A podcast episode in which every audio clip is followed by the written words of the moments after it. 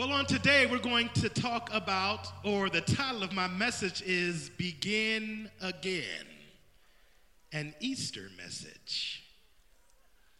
Let us turn to Mark chapter 16 and verse 9.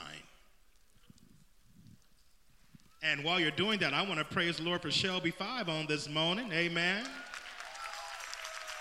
Welcome home. Yeah, it's all right for you to unbutton your button and Y'all get loose and relax and tell Big Brother Don that we are praying for him and we are with him all the way. And he owe us another gig, so he gonna have to come on out here sometime soon. Amen. Let's praise the Lord again for Shelby Five on this morning. Give them a West Angeles applause. But now that you have found that word on Easter morning, this is my first Easter morning as pastor.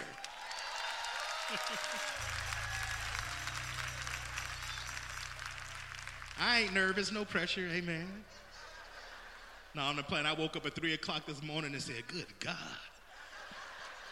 I'm the pastor. Every once in a while, that just pops up in my mind.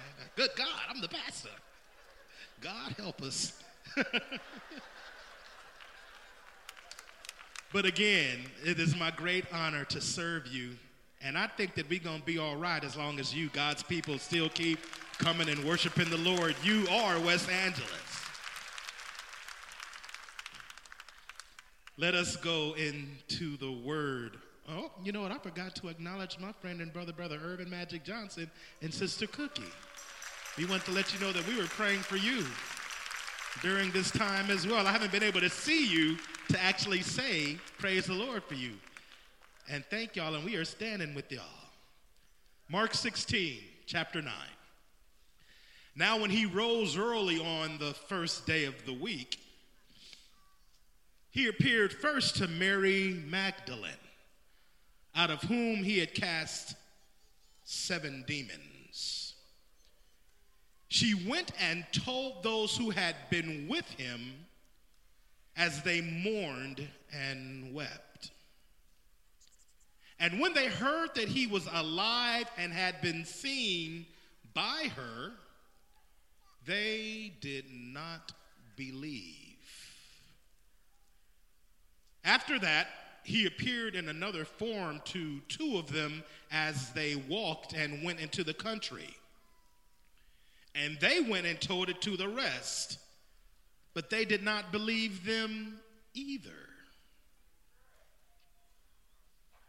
Now, when I was younger, some friends and I used to talk about the actions of the disciples immediately after crucifixion and in the time leading into the resurrection.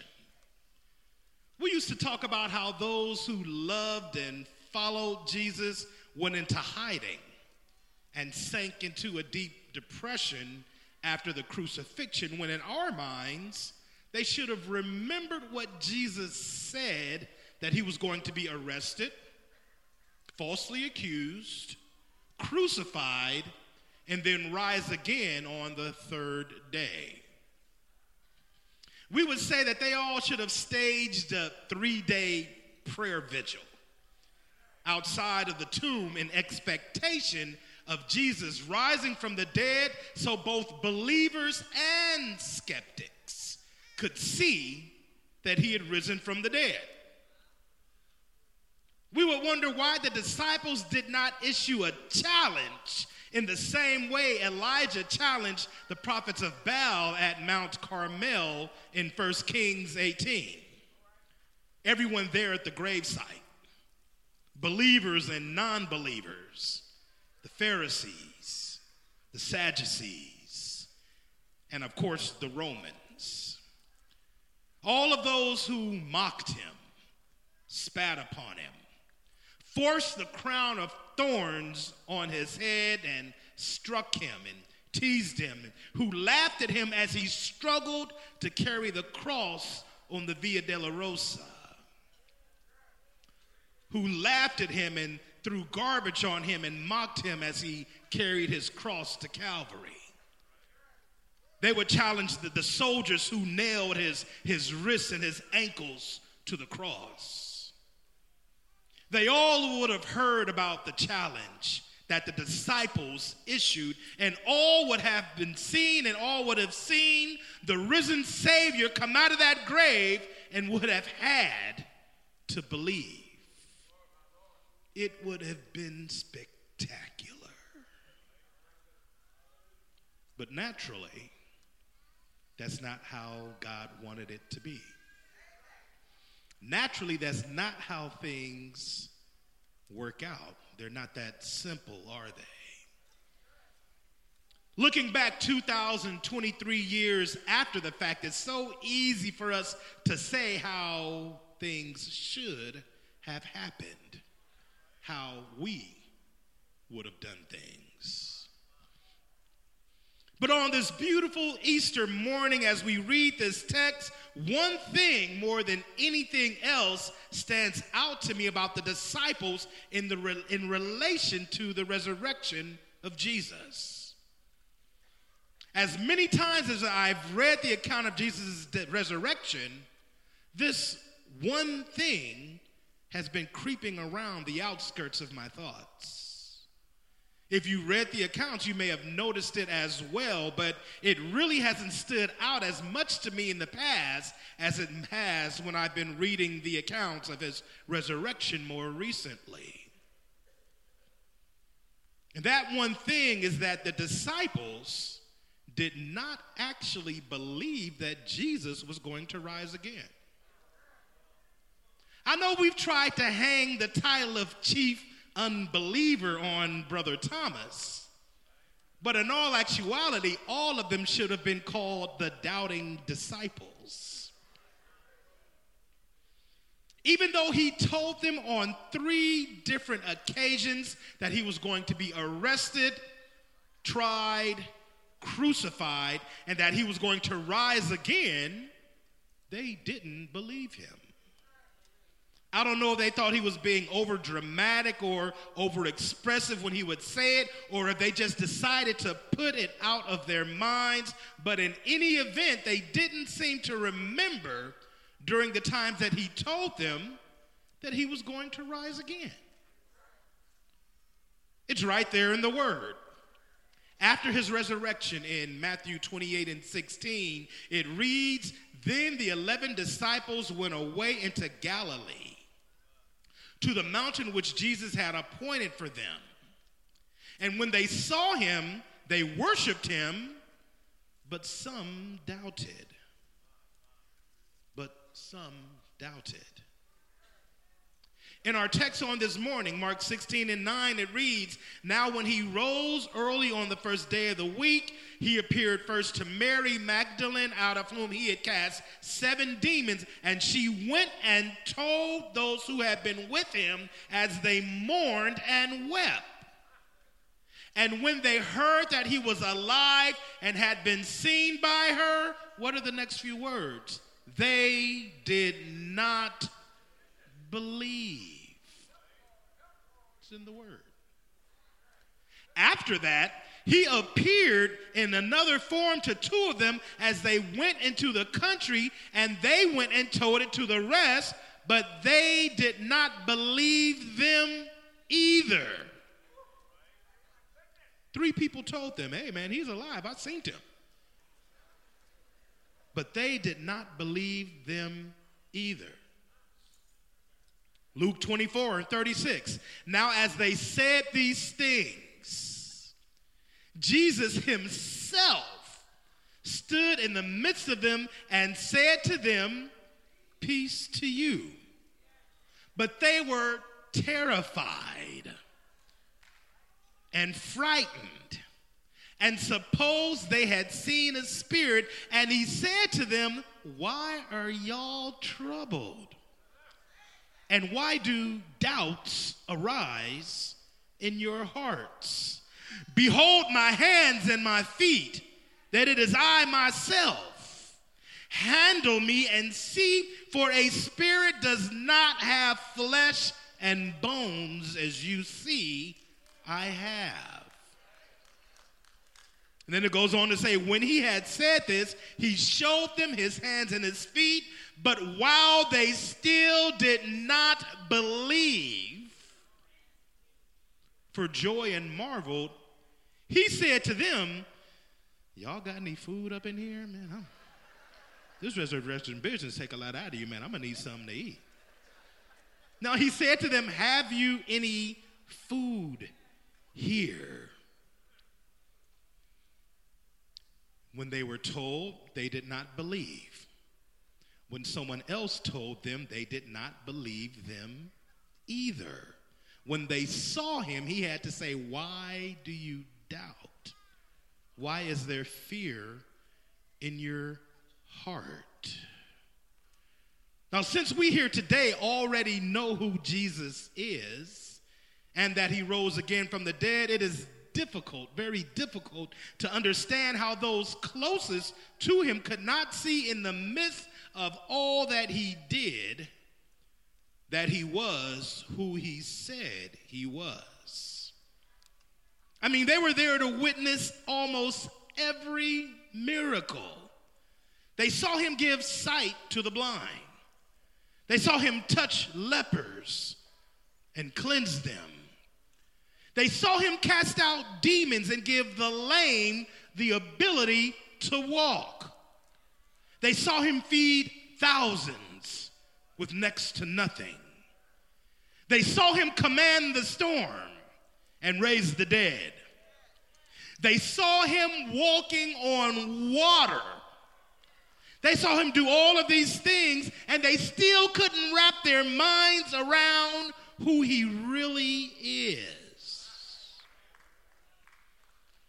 Just last week on Palm Sunday, we spoke about how, how all of Jerusalem laid down their clothes and palm branches in the, wor- in the road and cried, Hosanna, Hosanna to Jesus, Hosanna in the highest, because they were hoping that he would start an earthly kingdom.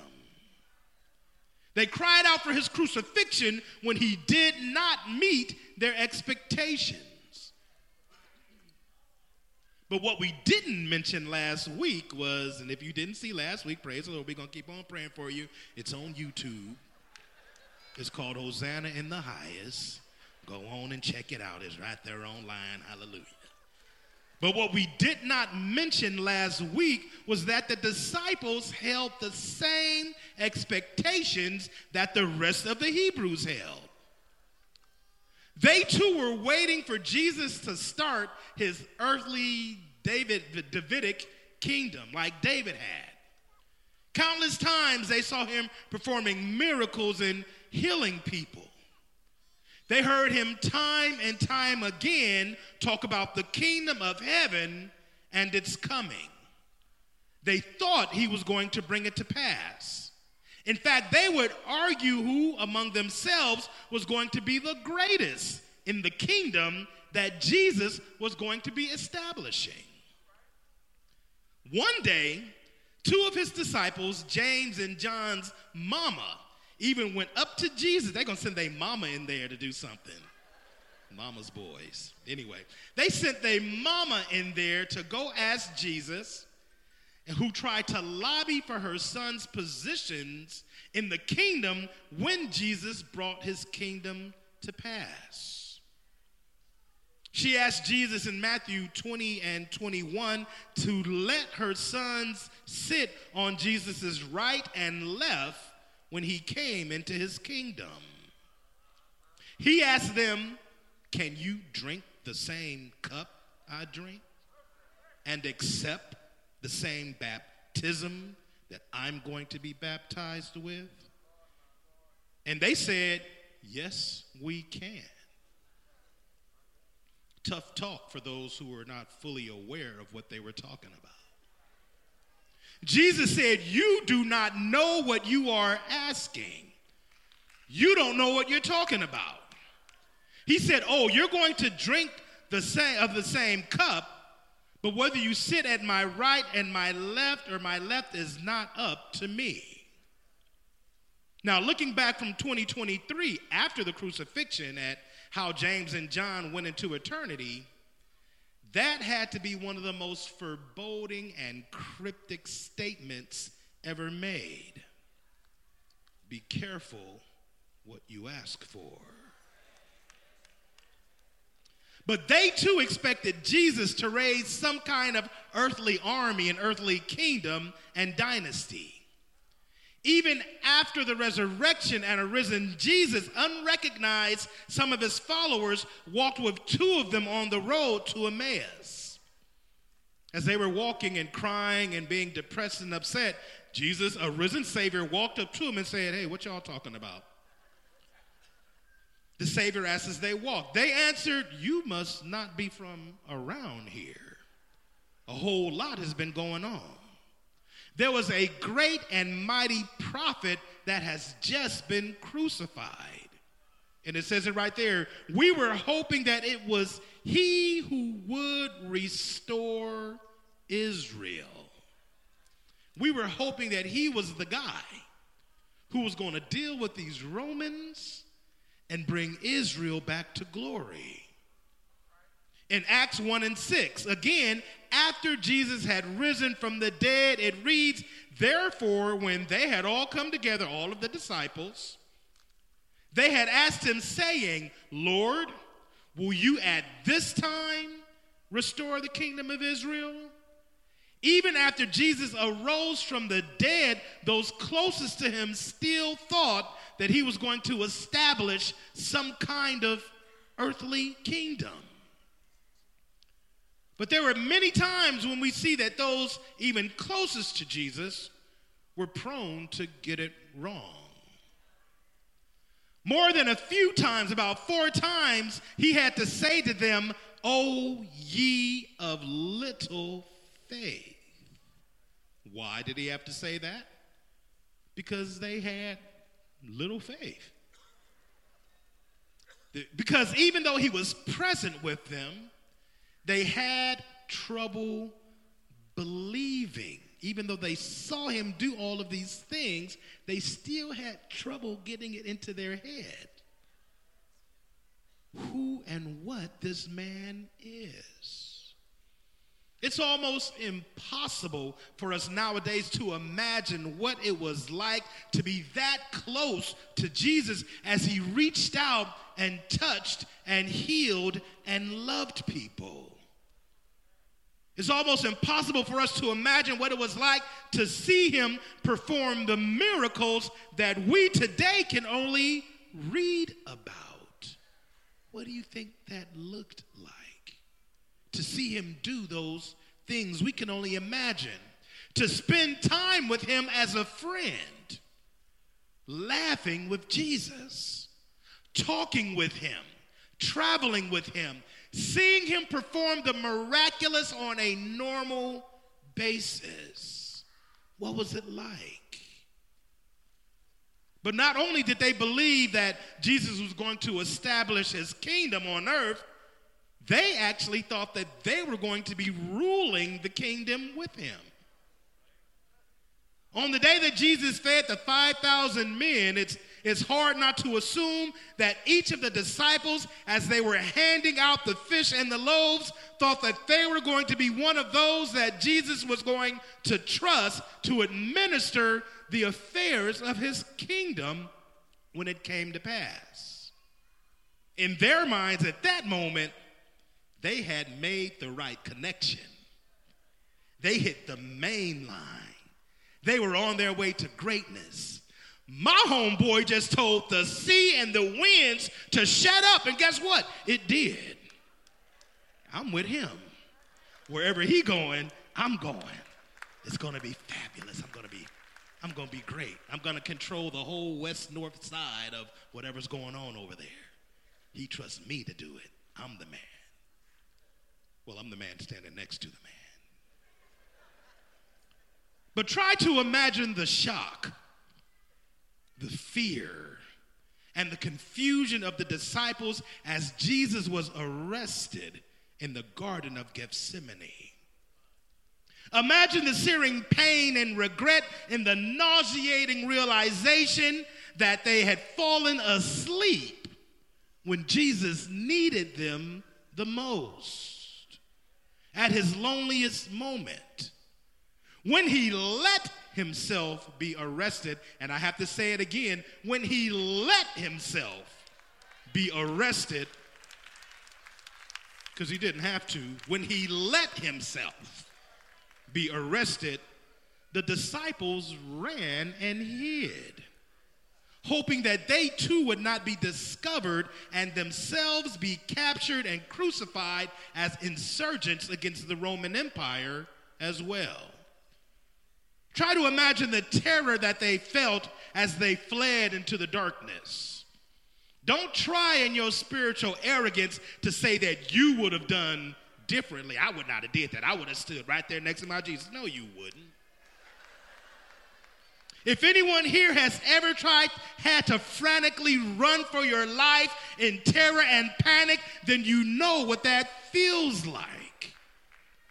When you have to do that, your imaginal mind completely leaves you, and all you can think about is getting away, and you don't care who you've left behind. But if you've never been in a situation where you have had to run for your life, then try not to be too hard on the disciples.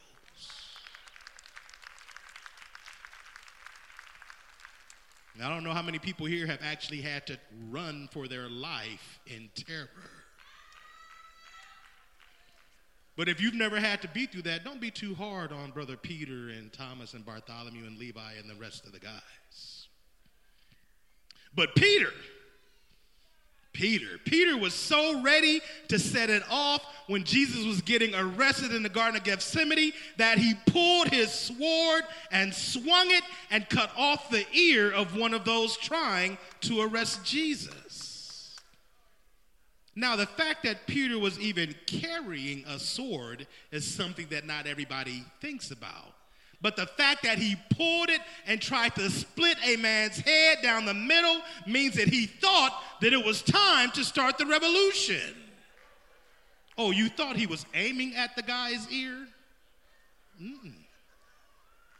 Instead, Jesus not only stops Peter, but heals the man by quickly putting the man's ear back on and reattaching it. It was the complete opposite of what Peter thought Jesus was going to do. You see, in Peter's mind, that was the moment. Now was the time that the kingdom was about to come to pass and Israel was about to be restored. In Peter's mind, now was the time to strike the first blow. Now was the time to fight. He must had to have been so confused beyond belief when Jesus stopped him, healed the enemy, and told him that he who lives by the sword is going to die by the sword. You got it mixed up. This is not that kind of party that I've been planning all of this time. At this, Peter ran himself, but he stopped just far enough away so that he could still see what was going on. Imagine his consternation as he followed behind the mob, waiting for Jesus to reveal his earthly power. He had to be like, He's gonna do it. He's gonna do it soon. He had seen Jesus tell the wind and the waves what to do. He had seen Jesus tell the dead to rise up, and they got up. He had seen Jesus heal more people than he could count. He had seen Jesus holding court with Moses and Elijah on the Mount of Transfiguration. He was always so bold and outspoken when he was in Jesus' presence, but now at this moment, things are different. Peter was unsure. He couldn't believe what he was seeing. He couldn't believe that Jesus let himself be taken capture. He had seen Jesus gain the upper hand over and embarrass the Pharisees and the Sadducees so many times. He listened to Jesus tell that the kingdom of heaven was at hand so many times. He even walked on water with Jesus for a moment. Now had to be the time. But now here Jesus was letting himself be beaten and berated and spat upon. tried as a common criminal. In that moment, Peter's world turned upside down. He couldn't understand, he couldn't get it. He really did not know who this Jesus was. He did not know what to do when he got recognized and outed as a disciple of Christ. When confronted on three different times, he screamed that he did not know who Jesus was because, in all actuality, he didn't know who Jesus was. After three years, he didn't. At least, not the Jesus he saw getting beaten and mocked at the moment. His and the other disciples' desire for Jesus to show his earthly power completely blocked out the three different times that Jesus told them that I'm going to be arrested, I'm going to be tried, I'm going to be crucified and die, and I'm going to rise again on the third day. What they wanted and what they expected, it did not happen. They seem to have forgotten all of that it didn't line up with their perspectives, with what they were expecting Jesus to do. And they even responded to Jesus said, I'm going to die and I'm going to get crucified. No, you're not, Lord. We'll die before we let that happen. Yeah, right. But when what they wanted and expected to happen didn't happen, they didn't know what to do. Their world imploded they ran. All of their talk of standing with Jesus and dying with him went completely away in a moment of terror and panic. They ran. Now, after looking at this, I have to admit that I did not have the highest opinion of who Jesus chose to be his disciples. Never had I seen a group of people so professed to follow a leader that were so far away in their understanding of who that leader actually was. I mean, when he needed them the most, they were not there. At the most stressful and lonely time in his life, when all he needed them to do was stay awake and watch with him for one hour, they couldn't do it.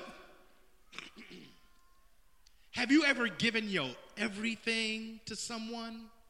I mean, your everything, your time, your life, your energy, your love, your everything to someone. And when you needed them to do the simplest, easy thing, they let you down. Now, because hindsight is 2020, we can look at the actions of the disciples and wonder how was it that they could have been so close to the master and still been so far away from him. I've had to wonder how is it that Jesus still believed in them so much after so many disappointing interactions and instances and letdowns. But I think the answer lies in two things. I think we might know a little something about these two things. The answer lies in two things called grace and mercy. Look at your neighbor and say, grace and mercy. All of us are here because of the grace and the mercy of God. Hallelujah. You see, we, we talk about those two things, the grace and the mercy of God, like they're the same thing, like they're synonymous. But they are two different things entirely. There's a difference between the two. I love the way my brother John Paul Foster broke it down. He said, Grace is getting what you don't deserve, but mercy is not getting what you do deserve. I'm going to say it again so you get it. Grace is getting what you don't deserve, but mercy is not getting what you do deserve. You know you don't deserve all of the beautiful things that God has blessed you with. You don't deserve that house you're living in. You don't deserve that car you driving, them clothes you wearing, that beautiful person sitting next to you at your spouse. You don't deserve none of that. You haven't done anything to deserve any of that. That is God's grace. But you do know for all the wrong that you have done, you deserve to be off somewhere dead, buried, and gone, but you are still here. Some of y'all should be sitting right up in jail right now, serving a 25 to life sentence, but you are still here. Some of y'all deserve to be laying in a hospital bed, paralyzed, crippled, and in a coma, but you are still here. That's what we call God's mercy. Look at your neighbor and say, mercy. There's a difference between God's grace and mercy. Grace is you getting what you don't deserve, and mercy is not getting what you do deserve. Oh, yes, the answer is in his love and mercy, which is still and will be forever beyond my understanding. Even in the middle of all of that, God has let me know and lets us all know that his mercy is new every morning. And his grace is ever abounding. Somebody who knows something about that needs to give the Lord praise on today. I'm going to praise him. Hallelujah. Glory, glory. Grace and mercy. Oh, yes. Because we know who Jesus is, it's real easy for us to look down our noses at Brother Peter and the rest of the disciples. But how many of us have denied Christ in our everyday lives? How many of us have denied Christ in our actions and in our thoughts? How many of us have denied him because he has not done what we expected him to do or meet our desires or give us what we really want? And we know who he really is. They've been telling us all of our lives exactly who Jesus was, why he came, what he came to do, what he did, what he did it for, and who he did it for. We know all of that and we still deny him. So we can't look down our noses at the disciples. Before I can judge the disciples too much, I have to think about how many times I have failed him myself. I'm not even going to look at y'all right now because I'm thinking about how many times I've failed him.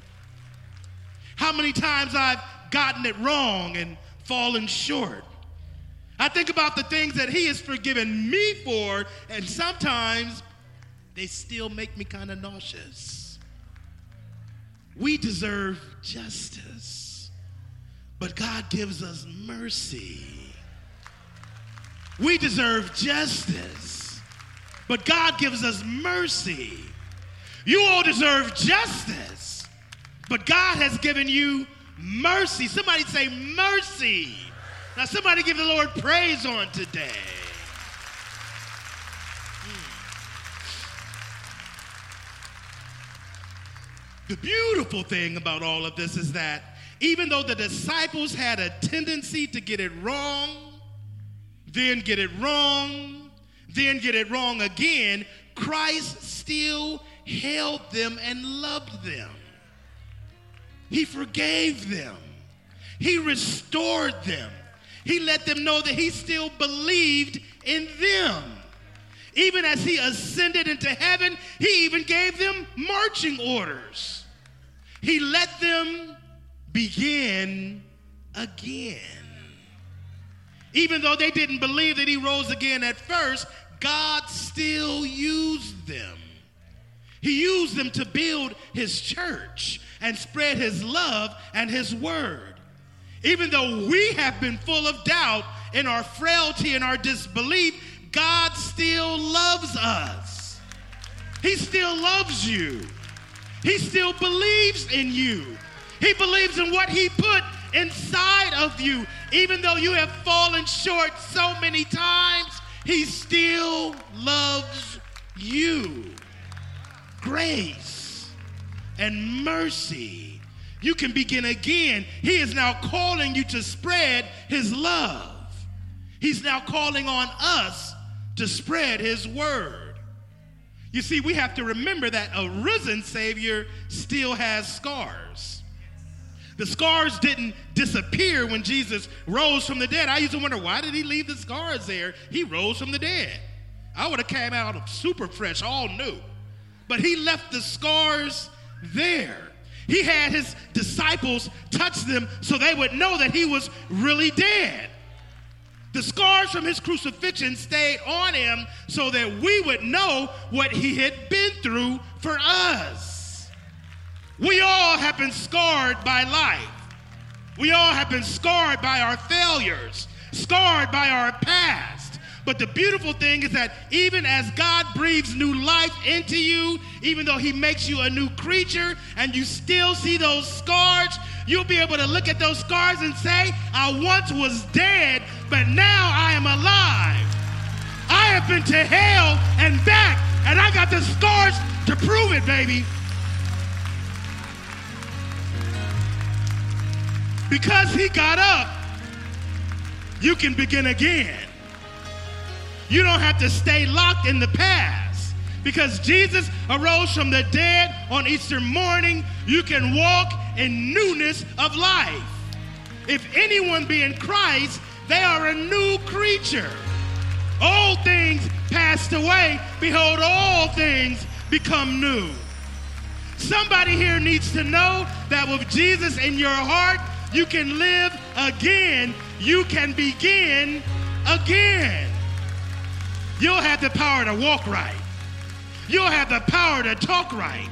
Jesus came so that you would have life and life more abundantly. You can begin again. Hallelujah. Even though life may have left you dead in your heart and in your emotions, He can bring you back. You can learn how to live again. You can be whole. He said, I make everything new. You don't have to carry that pain and that regret with you anymore. You can be free in Jesus' name. You can begin again. Oh, the world may have left you beaten and crippled on the side of the road, but he said, Be of good cheer because I have overcome the world. You can begin again. Deuteronomy 5 and 33. You shall walk in all the ways in which the Lord your God has commanded you, that you may live, and it will be well with you. You can begin again. Ephesians 2 and 4.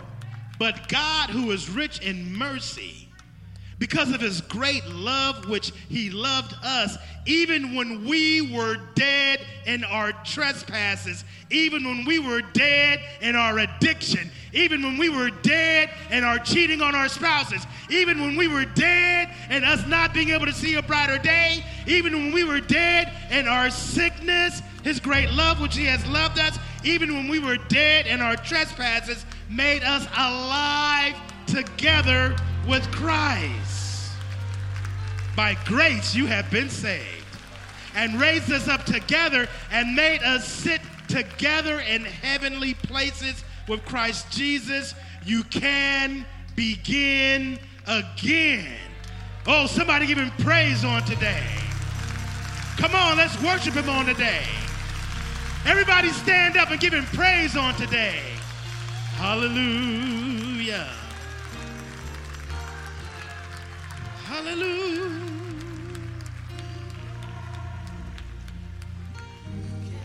Oh, worship him, worship him, worship him.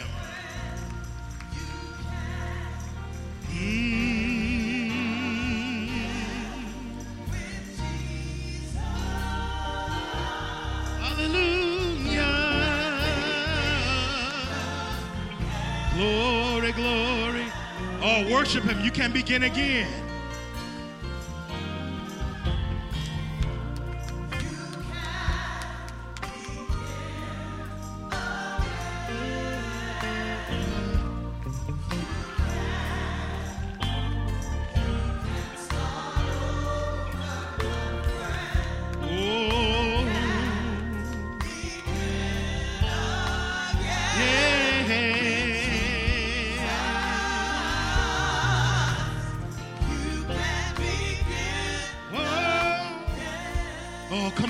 Worship him. Hallelujah.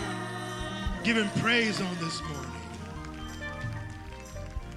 Now, all heads bowed, all eyes closed. This is the day. This most important day, this day is the reason why we believe what we believe. That because he lives, you can begin again. Begin again.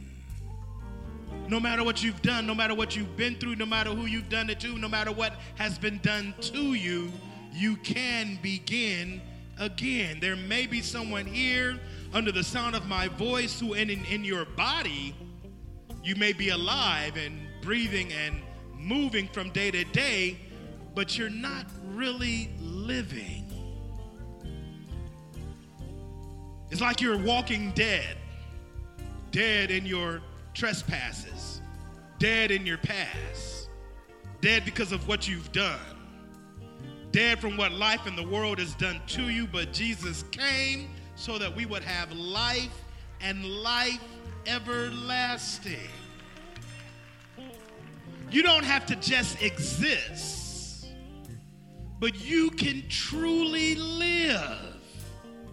I don't want to just exist, I want to live.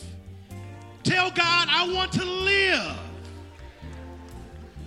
For God so loved the world that he gave his only begotten Son, that whosoever, I don't care who you are, whosoever, I don't care what you are wearing, whosoever, I don't care what you have done, what you've been through, whosoever believes in him should not perish, but have everlasting life. God has a plan and a purpose for your life that is so much more than what your past and your experiences have said about who you are. For I know the thoughts that I think towards you, saith the Lord, thoughts of peace and not of evil, to give you a future and a hope. Then you will call upon me and go pray to me, and I will listen to you. You will seek me and find me when you search for me with all of your heart. And I will be found by you, says the Lord. I will bring, bring you back from your captivity. I will bring you back from the dead. I'm talking about being alive in the truest sense.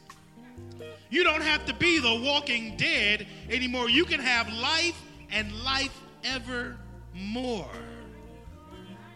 Now, there is someone here, if there is someone online that wants to have true life, that doesn't want to just be alive, but to really be living life, to truly live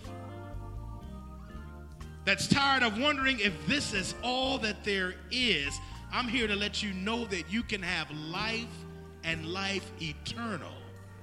That you can have victory in this world. That He came above all things that you would prosper and be in good health. So if that's if there is someone here that wants to truly live, if that's you, come on down here to this altar. Resurrection Day is a perfect day for you to walk into your new life.